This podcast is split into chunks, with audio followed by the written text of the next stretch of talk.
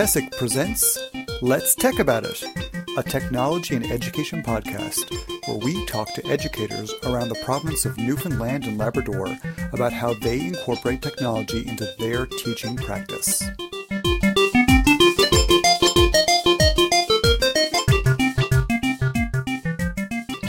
Hi, my name is Jarratt Rose, and you are listening to a TESIC podcast, Let's Tech About It. With us today, we have Victoria Byrne, who will be sharing her adventures with tech in the classroom. So let's talk about it. Uh, hello, Victoria. Hi.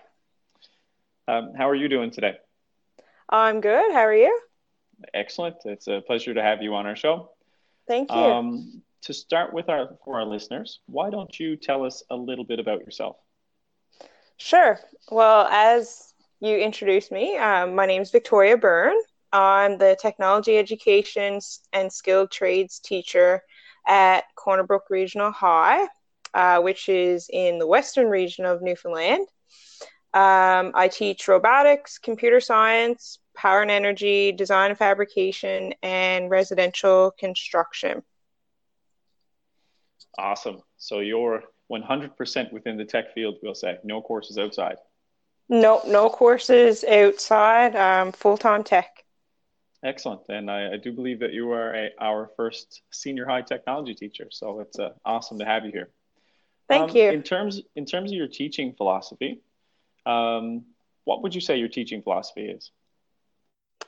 Um, for me, uh, in my role as a teacher, uh, I would say it's to teach the students how to use the tools and technology that's available to them and then set them free to imagine, explore, and create. And really, by doing that, I've seen some pretty amazing um, things in my career in terms of how the students actually employ the knowledge that they've gained and showcase in their learning. Excellent. That's a fantastic teaching philosophy you have there. Mm-hmm. Um, myself, I like to share some of the same sentiments within my same teaching. Uh, in your, say, skilled trades classrooms, um, mm-hmm. do you have to use any computer technology or whatnot within those? And have you found using technology in those classrooms impacted student learning in any way?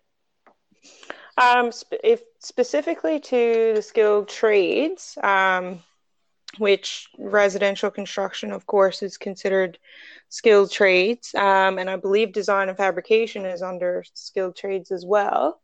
Um, those classrooms in particular, um, I do use technology, especially in design and fabrication, of course. Um, we use different design programs, some programs um, like CAD programs and CAM, CAM programs um, that students learn um, you know for their benefit in the course but then can go on if they decide to do some sort of engineering there's a good chance that they're going to use those same programs that they would use in that course.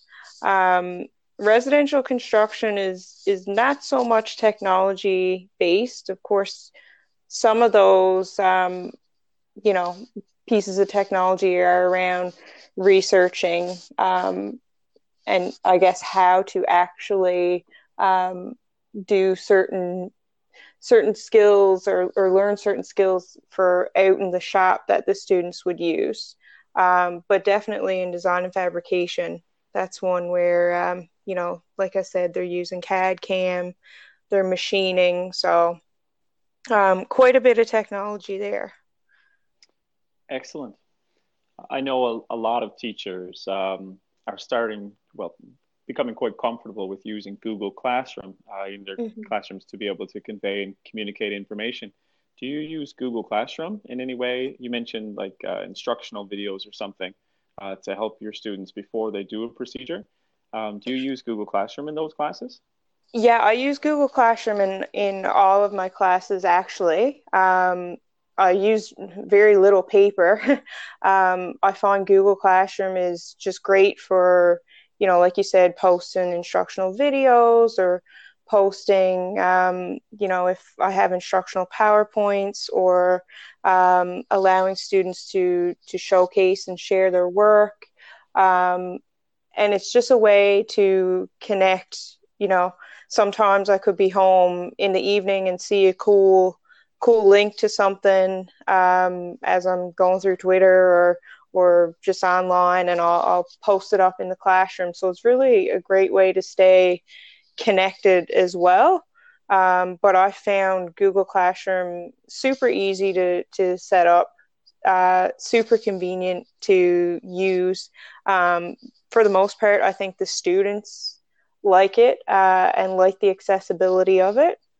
So yeah, I've I've been using it now. I guess probably for three three years, I would say. Um, and you know, I don't I don't ever see myself not using it. so that's excellent. I very much share the same sentiments uh, with Google Classroom that you do as well. Enjoy using it in all my classes, and my students do as well. Um, so I understand that uh, this past year you've taught the Computer Science 1204 course, and I do believe that you were also involved with some of the curriculum uh, design and planning for that course. Um, yes. How are you finding it so far?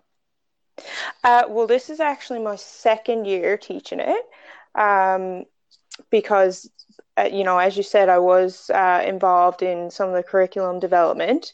So I was actually a pilot school the first year. And then, th- so this was my second year teaching it. Um, I really enjoyed the course. I think the students really enjoy the course for the most part. Um, you know, each unit builds upon previous units. So students are introduced to programming through block based coding, then they move on to text based. Um, and coding is brand new to, I would say, the majority of the students. So from moving to from block based to text based, I would say that that allows them to be more eased into it. Um, they really like using the Raspberry Pis, as do I. Um, and I find they really get excited when we break out all the, the gadgets that go with it. So, you know, like motors and sensors. Um, I've seen some really cool creations in my two years. Um, I'm really excited about, you know, taking the course even even further. And I found that the first year that I taught it, um, we did some really you know cool stuff and then the second year as i got more used to it and and more familiar with what the course was about and the different things that i, I could do and incorporate um, you know i found the second year even better again so i'm looking forward to teaching it again next year and seeing where we can go and where we can take things awesome you mentioned that uh, students don't need to have any prior uh, coding experience uh, before they uh, enroll in within this course, um, mm-hmm. because you build on block-based coding and whatnot. For our teacher listeners out there, um, did you have any professional training within computer science yourself, and and is it something that a teacher without experience can pick up and learn to teach? I did not have any formal computer science training. I did the technology education diploma um, at Memorial University, you know, several years ago. Um, and we did do some programming during that diploma.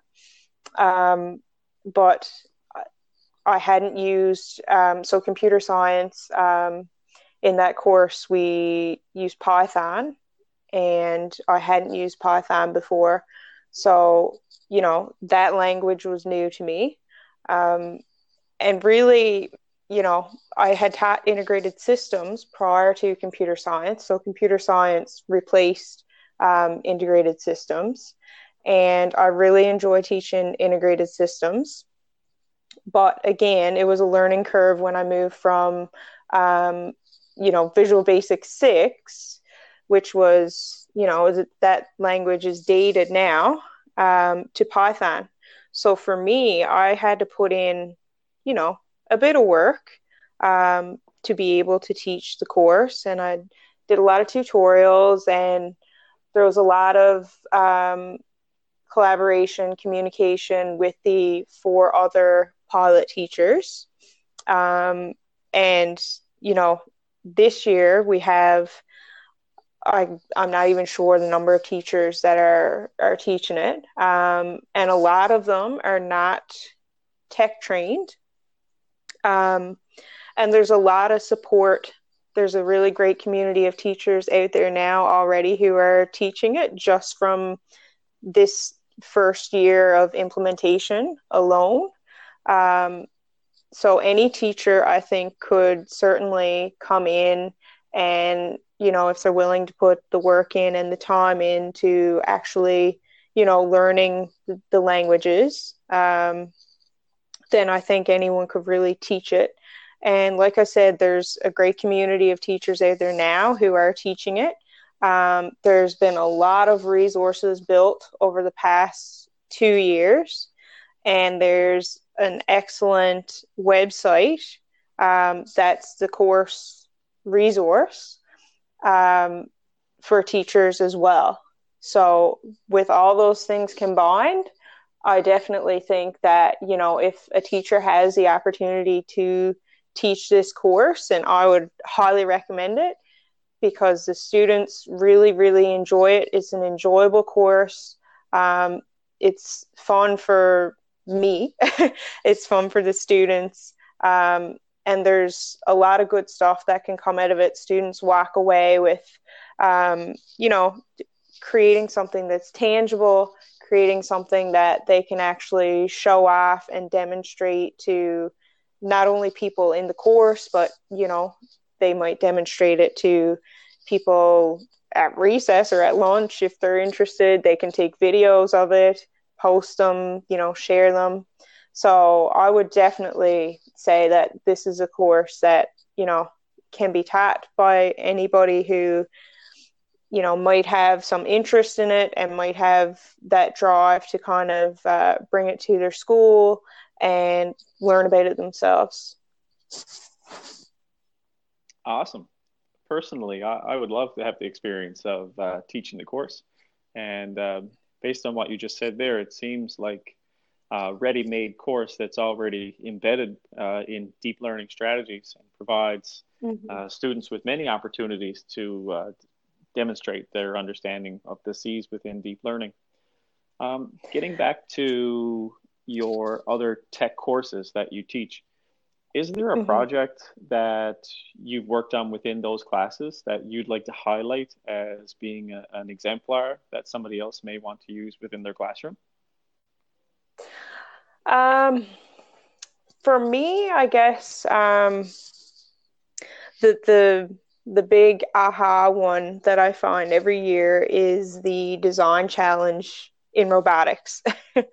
um, so students actually design their own robots, and that's you know towards the end of the course. I'll say it's towards the end, but really it's it's worth like I think it's almost 40% now off the top of my head.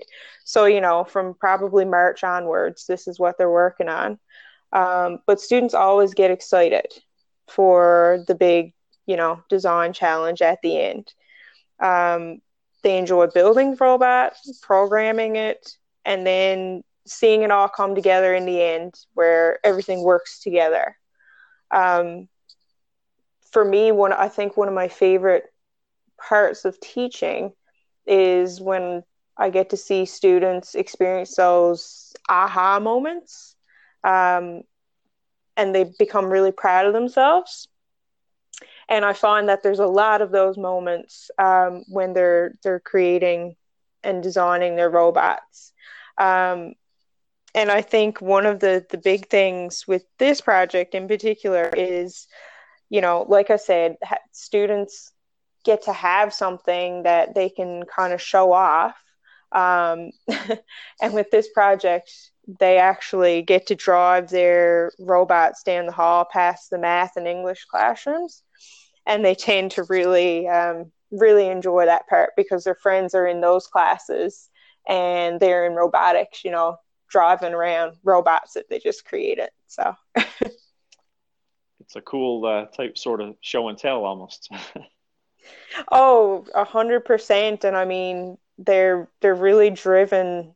You know, the, just that intrinsic motivation is there. They'll stay recess, they'll stay lunch because they want to get it done. And um, you know, sometimes it turns into a bit of a competition. Even um, one year, I had a student add two water squirters um, you know use motors to to pull the triggers and whatnot um, to his robot so it's just it's just really great to see what the students can do with you know with what they're given it's amazing. And it sounds as mm-hmm. though uh, the project leaves uh, a fair bit a degree of autonomy uh, for the students.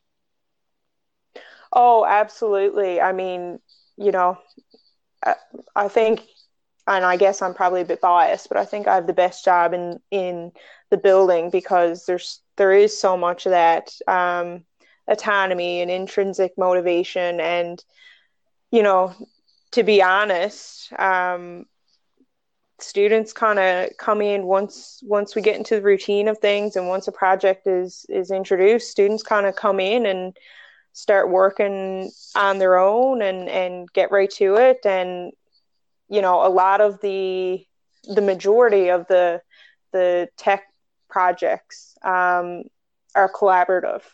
So they'll they'll come in they'll get in their groups and they'll figure out who's going to do what and it's it's just a really great environment you know to to work in um, and to learn in too in my opinion so you truly play the role as facilitator while uh, the students they do everything for the most part on them on their own. oh, absolutely! Like they're they're totally taking their learning into their their own hands and and taking it where they want to go and i'm there of course to support them and to help them but you know they they decide what they they want to do with their learning for a lot of the a lot of the projects that they do that's amazing, and I'm sure refreshing for many of our listeners to hear just about the level of engagement uh, in students within mm-hmm. the, those courses. Um, as an experienced uh, technology teacher um, who clearly teaches a, a vast array of uh, technology and skilled trades-based courses, are there any other tips or techniques uh, that you would like to share to our listeners? Um, yeah, I think um, so one of the biggest things is, and we kind of just touched on that a little bit, is allowing choice um, in projects, allowing students to choose a topic or a project that's meaningful to them. Because when it's something that they take a true interest in, they become highly motivated to work on it and complete it.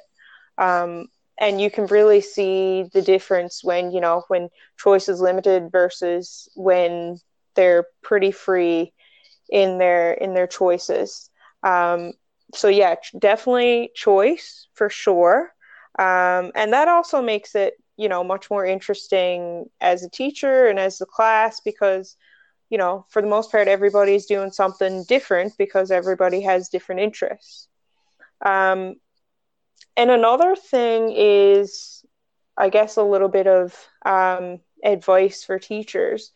Sometimes I know it can be really daunting to use technology if it's a tool that you aren't overly familiar or comfortable with.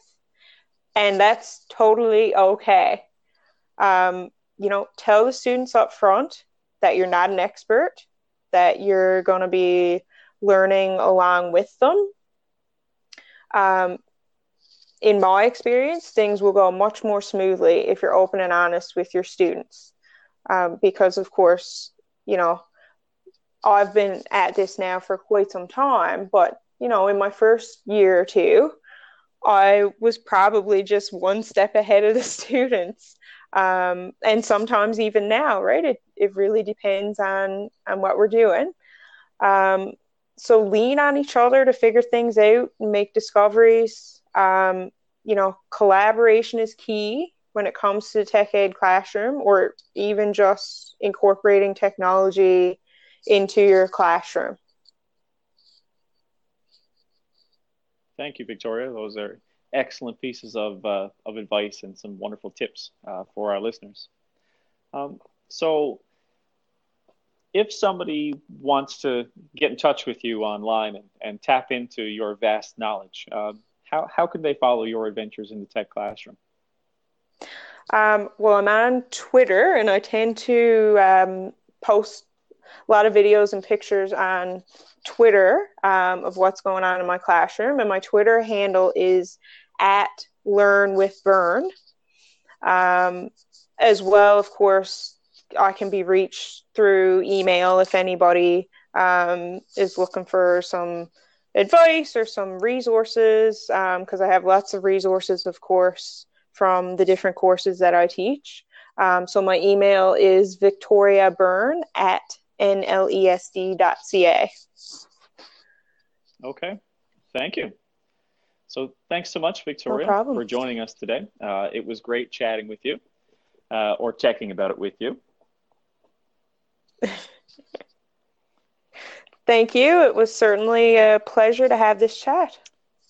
And for any of you listeners out there, if you would like to be the next guest on Let's Tech About It uh, and share your adventures in tech, like Victoria did today, please get in touch with us. Thank you to our listeners. If you've enjoyed this episode, be sure to tune in next time when we tech about it again.